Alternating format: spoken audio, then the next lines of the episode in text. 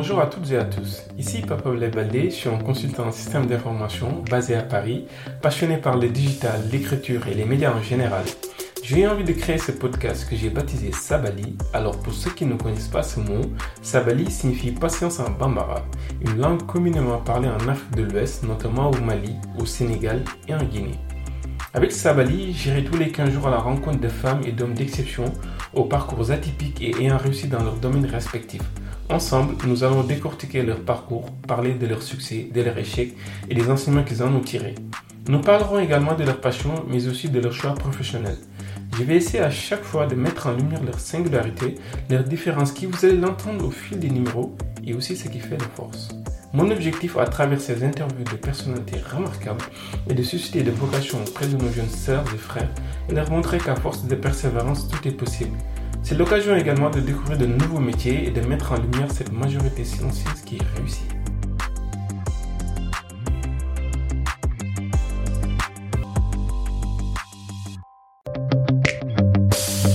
Pour ce 13e épisode de Sabali, j'ai eu l'honneur d'accueillir Maître Déborah Diallo, brillante entrepreneure et avocate au barreau de Strasbourg.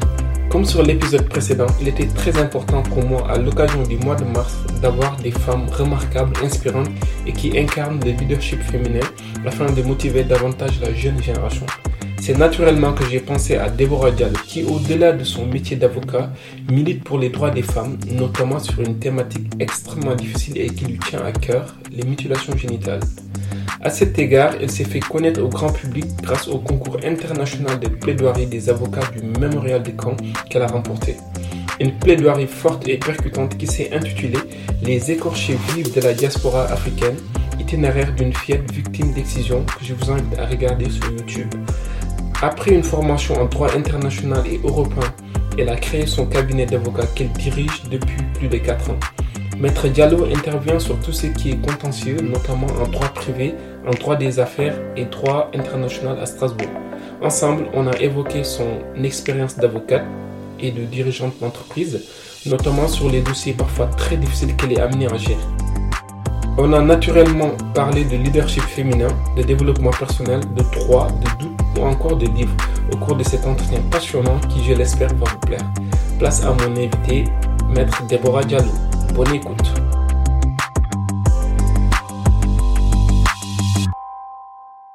Bonjour Madame Diallo. Bonjour. Tout d'abord, merci d'avoir accepté mon invitation. C'est un réel plaisir pour moi de vous avoir sur ce podcast.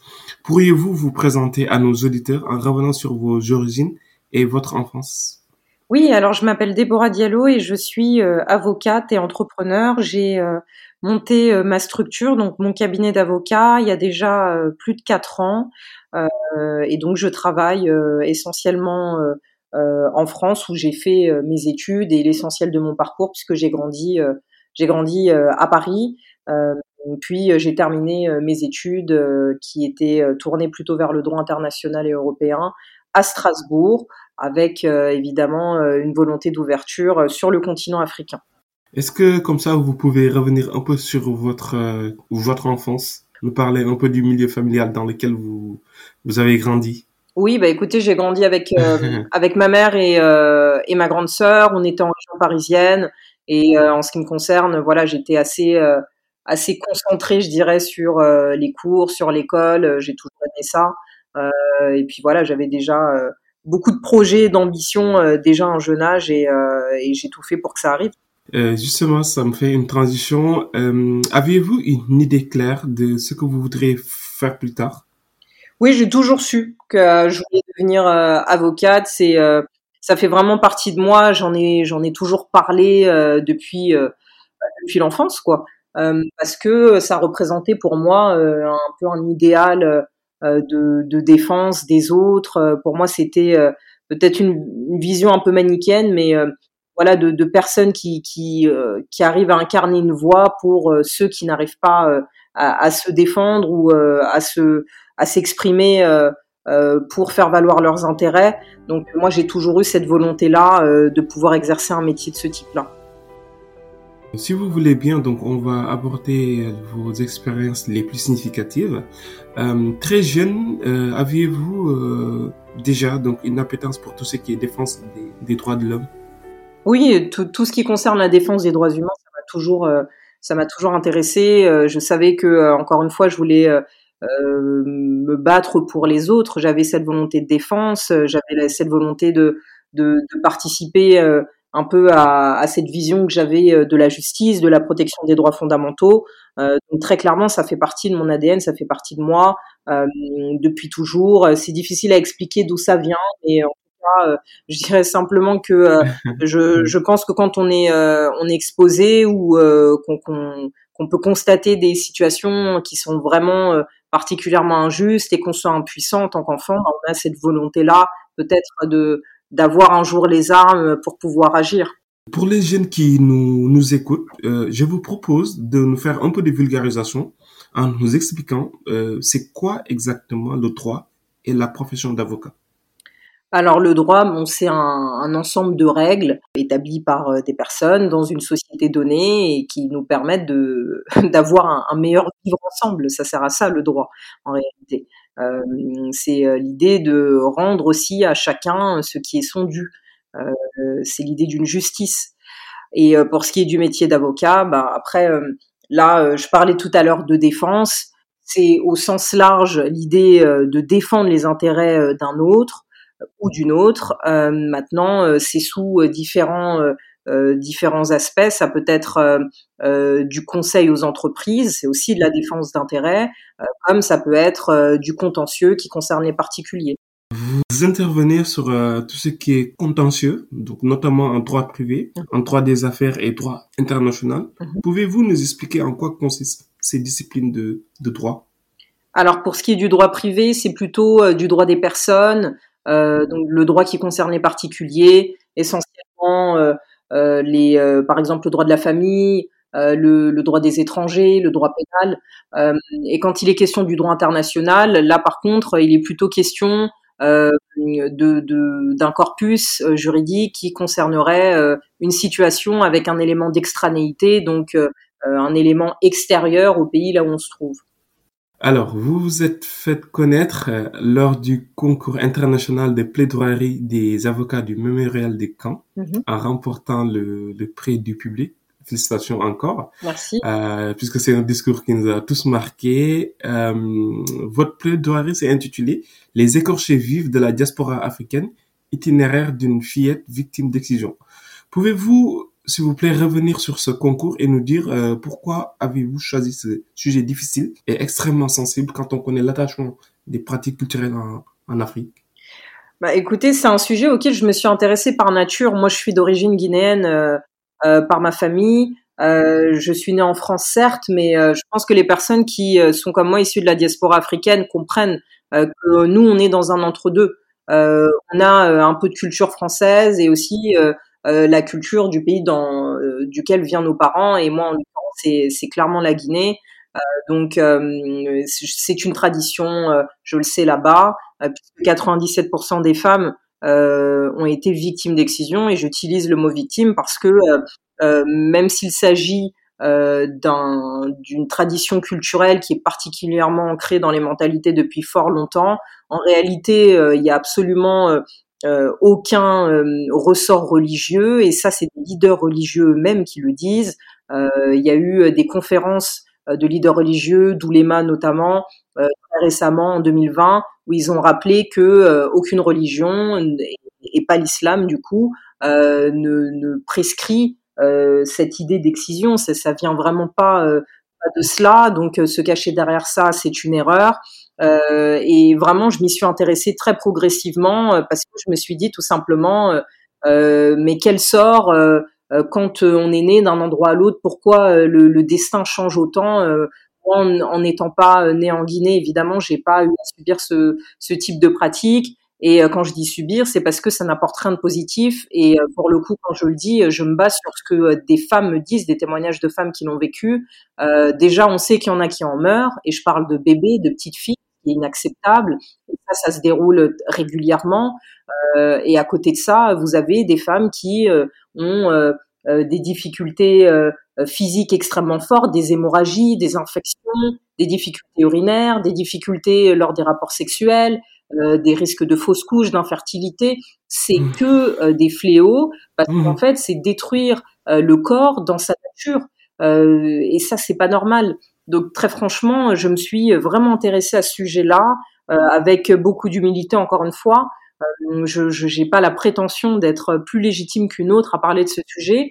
Maintenant, je pense qu'il est quand même essentiel d'en parler puisque ça concerne 200 millions de jeunes filles ou femmes. 200 millions ? 200 millions, c'est les chiffres de l'UNICEF et de l'Organisation mondiale de la santé. Donc, c'est énorme et c'est à peu près 3 millions de jeunes filles par an, ce qui est énorme à travers le monde. Il y en a partout, donc évidemment concentré sur le sol africain, pas que, hein, en Europe, c'est à peu près 600 000 femmes. D'accord, là je refroidis là en fait, d'un coup. Ouais. Ok, d'accord. Aujourd'hui, où en est ce combat et pensez-vous que les mentalités ont évolué? Je pense que les mentalités évoluent en ce que il est possible aujourd'hui d'avoir un débat, ce qui, à mon sens, n'était sans doute pas le cas il y a encore quelques années à peine, ce qui démontre qu'il y a quand même une volonté d'ouverture. Je vois beaucoup d'actions très positives sur le continent africain. Je pense déjà à l'impulsion du Club des jeunes filles leaders de Guinée, qui fait des actions qui sont formidables. Actuellement, il y a aussi une campagne qui a été lancée en Guinée par la fondation Diaka Kamara qui s'appelle Brisons le silence, où le chef de l'État guinéen, la première dame, le Club des jeunes filles leaders de Guinée et beaucoup de personnalités politiques ou de la société civile interviennent pour indiquer que il y a ces pratiques-là, elles doivent cesser. Elles doivent cesser et en plus elles sont illégales. Elles sont illégales, c'est interdit par la loi, c'est interdit par les conventions internationales et c'est rappelé d'ailleurs dans la nouvelle constitution guinéenne qui a été adoptée là en 2020.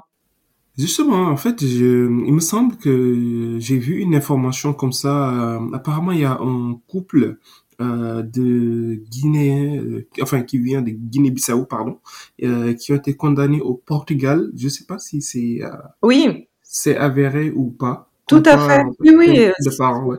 Vous avez tout à fait raison. C'est une condamnation historique qui s'est déroulée là il y a quelques mois à peine. Donc une vraie peine d'emprisonnement ferme pour des personnes qui avaient donc des parents en l'occurrence qui avaient excisé leur fille en profitant d'un voyage de retour au pays tout simplement pour exciser leur petite fille. Et effectivement, il y a eu une condamnation au pénal.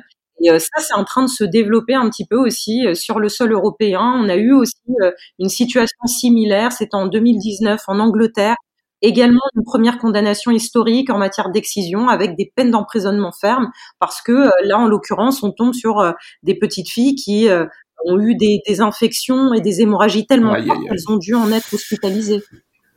Ouais, c'est quand même une avancée, ouais. C'est dur, mais c'est petit, peut-être, ou peut-être tardif, mais mieux vaut tard que jamais. Et encore une fois, ça permet d'ouvrir le débat parce que peut-être que ça deviendra plus dissuasif de réaliser de telles pratiques quand on verra qu'il y a de vraies condamnations à la clé dans des pays où, évidemment, l'excision, elle est déjà condamnable dans le sens où c'est interdit partout en réalité. Mais les lois ne sont pas appliquées. Et quand on a des décisions de justice, à mon sens, ça a un impact qui est pédagogique sur la société. Si vous voulez, Madame Diallo, je vais prendre quelques questions d'auditeurs, ou d'auditrices même, donc Adam Amal, qui nous vient du Mali. Mm-hmm. Quels sont les défis de cette double casquette, donc à la fois avocate et en même temps chef d'entreprise ? Je dirais que c'est d'être capable de gérer beaucoup de choses en même temps. Il faut vraiment avoir les épaules pour le faire, parce qu'effectivement, il y a deux voies. Quand on est avocat, on peut travailler dans le cabinet d'un autre ou travailler à son compte. Évidemment que c'est pas le même type de métier. Quand on travaille à son compte, quand on a cette casquette d'entrepreneur, comme vous le dites, il y a un côté un peu chef d'entreprise, en fait. C'est-à-dire qu'il faut être capable de créer sa clientèle, de gérer sa clientèle, de faire face à des charges qui sont extrêmement importantes pour les professions libérales en France.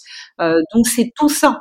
Il y a une optimisation de la gestion du cabinet qui a à gérer en plus, j'allais dire, du stress et de la pression inhérente à la profession d'avocat, puisqu'évidemment, vous vous en doutez, c'est un métier qui peut être tout à fait stressant. En fait, vous gérez constamment des urgences et surtout vous gérez des difficultés, des problèmes. C'est ça notre métier, c'est de régler les problèmes. Votre prestation d'avocat s'étend donc sur l'ensemble de la France ou bien uniquement sur les grands tests? Non, tout à fait, je peux exercer partout. Après, tout dépend du domaine. Parfois, il y a des règles qu'on appelle de postulation, c'est-à-dire que, par exemple, en matière familiale, on peut pas plaider, c'est-à-dire qu'on peut pas se constituer en tant qu'avocat là où on peut. Donc, il y a quelques petits domaines comme ça où parfois il y a des exceptions, mais bon, ça nous empêche pas de faire appel à un avocat postulant sur place pour déposer les pièces et aller plaider soi-même. Mais très clairement, on est avocat et fort heureusement, j'allais dire, après 8 ans d'études, sur tout le territoire et pas seulement dans une seule ville. D'accord, très bien, c'est très clair. Est-ce que vous pouvez nous décrire une journée type d'un avocat, vous concernant par exemple? Je dirais que ce qui me plaît justement dans ce métier, c'est qu'il n'y a pas vraiment de journée type. J'ai toujours des semaines qui changent, qui évoluent. Parfois, je peux être au tribunal, je vais plaider des dossiers. Parfois, je peux être au commissariat, assister des personnes pour des gardes à vue. Je peux être au bureau à rédiger des conclusions, des assignations, donc des écrits. Des actes juridiques et puis me creuser la tête sur un point très précis de droit. Il y a la partie consultation avec les clients. Donc, c'est vraiment un métier, fort heureusement, qui a beaucoup de facettes selon le domaine dans lequel on exerce. Mais bon, en ce qui me concerne, j'ai la chance de travailler dans plusieurs domaines et voilà, c'est assez diversifié en ce qui me concerne. Si vous voulez bien, Madame Diallo, donc on va aborder une partie du podcast qui est beaucoup plus fun. Donc, je vais vous poser des questions plutôt personnelles. Qu'est-ce qui vous passionne dans votre métier? Et s'il y a des difficultés, est-ce que vous pouvez nous en parler? Je dirais que ce qui me passionne déjà, c'est, je dirais, le côté hyperactif. Moi, ça me correspond bien. J'ai toujours été quelqu'un qui travaille beaucoup. J'ai besoin d'être toujours dans l'action. Donc de ce côté-là, j'ai ce qu'il me faut ici. Ce qui me plaît beaucoup aussi, c'est clairement la plaidoirie. Alors c'est pas tout, mais parfois on a des moments un peu magiques comme ça. C'est assez difficile à décrire, mais on peut jamais anticiper ce qui va se passer jusqu'au dernier moment. Et il se passe quelque chose parfois comme ça à la dernière minute qui nous transcende nous-mêmes. Dans une situation donnée. Alors comme je l'ai dit, pas dans toutes les plaidoiries parce que sinon ce serait, ce serait assez incroyable, mais parfois, il y a des dossiers, on s'y attend pas toujours, ou alors on s'y attend parce qu'on est très stressé, qu'on l'a beaucoup préparé, et voilà, il y a un côté tout à fait surprenant et spontané qui me plaît, et puis voilà, ce qui m'a plu aussi dans ce métier, c'est d'abord le fait que c'est un métier d'éloquence, donc ça, ça me correspond assez, clairement le côté humain, c'est-à-dire que des personnes vous font confiance, elles vous confient des choses qui sont particulièrement intimes et privées, et elles comptent sur vous pour les aider. Donc tout simplement, c'est tout ça qui me plaît dans le métier.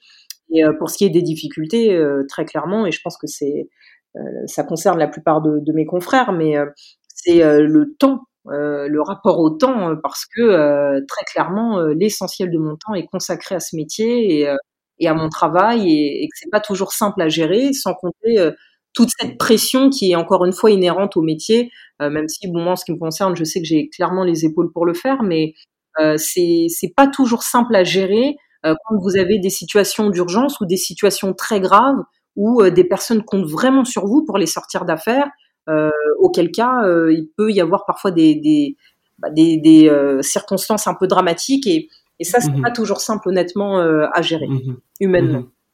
Oui, je comprends. Justement, en fait, ça fait une transition avec la question que je voudrais également vous poser. Vu ces situations difficiles que vous êtes amenés parfois à gérer, avez-vous connu des moments de doute dans votre carrière? Oui. Si oui, comment les avez-vous surmontés? Bien sûr. Honnêtement, je pense que celui qui ne doute pas, soit il ment, soit il est inconscient. Il faut douter tout le temps. Il faut constamment douter. Je pense que c'est très sain de douter. Donc, faut pas se flageller pour ça. Il faut douter. Maintenant, il faut pas que le doute handicape. C'est là la limite. Il faut pas que le doute handicape l'action ou qu'il handicape l'esprit. Donc moi, en ce qui me concerne, je sais que je doute évidemment. Alors peut-être moins que pendant mes études, parce qu'après on apprend à gérer les choses autrement. Mais le doute fera toujours partie de moi et tant mieux. Maintenant, il faut encore une fois avoir les épaules. C'est important d'avoir un certain nombre d'œillères pour être capable de encore une fois de pas être handicapé par le doute. Il faut être très concentré sur la tâche, sur son travail et aller jusqu'au bout. Madame Diallo, j'ai aussi une question qui me vient juste comme ça. Avez-vous un souvenir d'un dossier qui vous a profondément marqué, sans peut-être rentrer forcément dans les détails pour des questions privées, mais voilà, comme ça, un dossier que vous avez réussi et qui vous a profondément marqué? Oui, ben j'en ai plein, fort heureusement. Je me marque et d'ailleurs, c'est à chaque fois que j'ai un résultat comme ça que je me dis j'ai vraiment envie de continuer ce métier et j'adore ce que je fais. Mais c'est parfois dans des dossiers, relativement. C'est pas dans les dossiers je dirais les plus complexes parfois. C'est dans des petites choses simples où vous voyez que vous avez apporté un changement clair, précis dans la vie de quelqu'un. Je pense par exemple à un couple que j'avais rencontré qui était originaire du Nigeria. Et en l'occurrence, le mari faisait l'objet d'une obligation de quitter le territoire français. Donc, en gros, il devait être expulsé, enfin éloigné, puisque c'est la formule dédiée et polie, mais bon, pour dire expulsé, ça revient au même. Donc, il devait être envoyé vers le Rwanda, vers le Nigeria, parce que Rwanda, c'est un autre dossier encore que je actuellement. Mais et en fait, j'ai rédigé donc un recours, je suis allée plaider le dossier, j'ai déposé mes pièces, et c'est vrai que très franchement, dans ces dossiers-là, en droit des étrangers, c'est très compliqué d'avoir des résultats au tribunal. Il faut vraiment avoir des éléments extrêmement solides et c'est vraiment pas simple. Et donc, j'attendais cette décision avec beaucoup d'impatience, surtout qu'il venait d'avoir un bébé et qu'il était expulsé. Sa femme, elle allait rester parce que sa femme avait un titre de séjour, et le bébé aussi, mais lui allait être envoyé et séparé de sa famille. Et donc, en fait, ce couple vient me voir et en fait, ils avaient reçu la décision en pensant on avait perdu parce qu'il y avait écrit que le surplus était rejeté, ce qui est une formule dédiée, mais en réalité, on avait gagné le dossier et ils n'avaient pas compris. Et donc, quand ils étaient dans mon bureau, ils étaient un peu tristes et puis ils me disent quand même « on vous remercie, vous avez pris beaucoup de temps pour notre dossier ». Puis, je comprenais pas pourquoi ils étaient comme ça. Et puis, je leur dis « mais vous comprenez qu'on a gagné ». Et puis, je les vois figés et explosé de joie, et ça a été, c'est des moments comme ça où vraiment ma journée est parfaite. Vraiment, je peux pas me sentir mieux, et encore une fois, c'est d'avoir une action concrète dans la vie de quelqu'un, de voir un changement et de se dire voilà, nos routes se sont croisées et aujourd'hui ça va un peu mieux pour lui. C'est tout ce que je veux.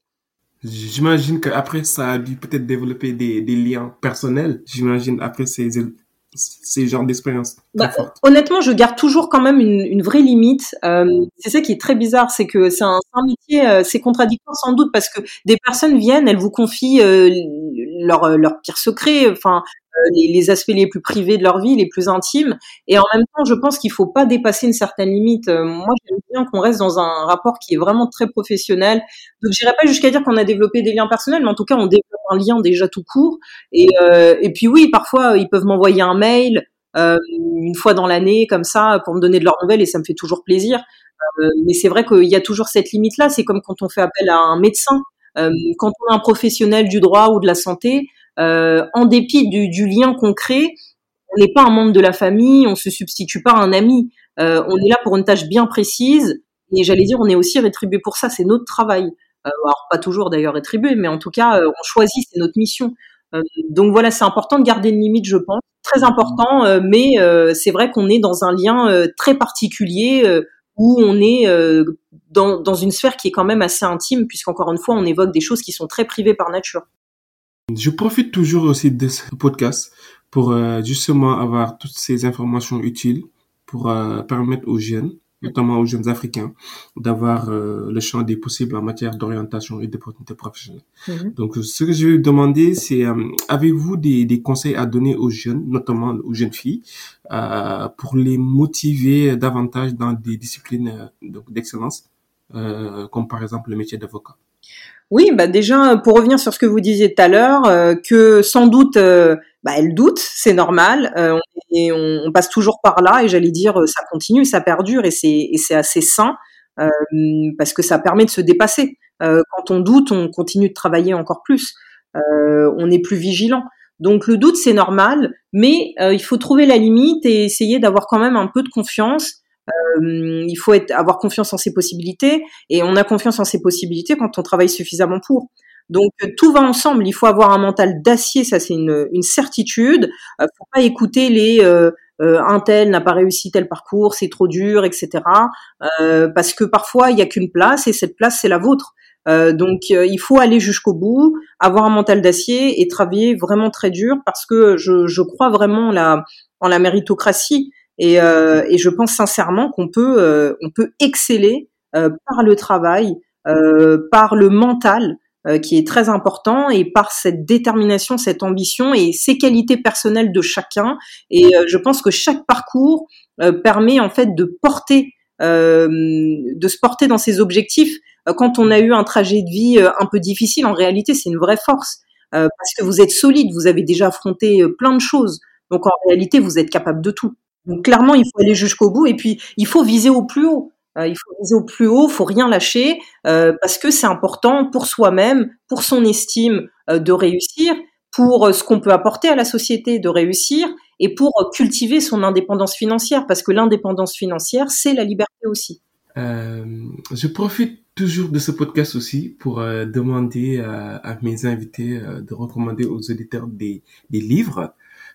Donc comme ça, est-ce que vous avez quelques bouquins qui vous ont marqué, que vous aimeriez bien partager? Oui, alors parce que moi la lecture j'adore, et j'allais dire que la lecture c'est mon premier amour, qui m'a été transmis par ma mère d'ailleurs, qui lit beaucoup. On a toujours eu beaucoup de bouquins à la maison.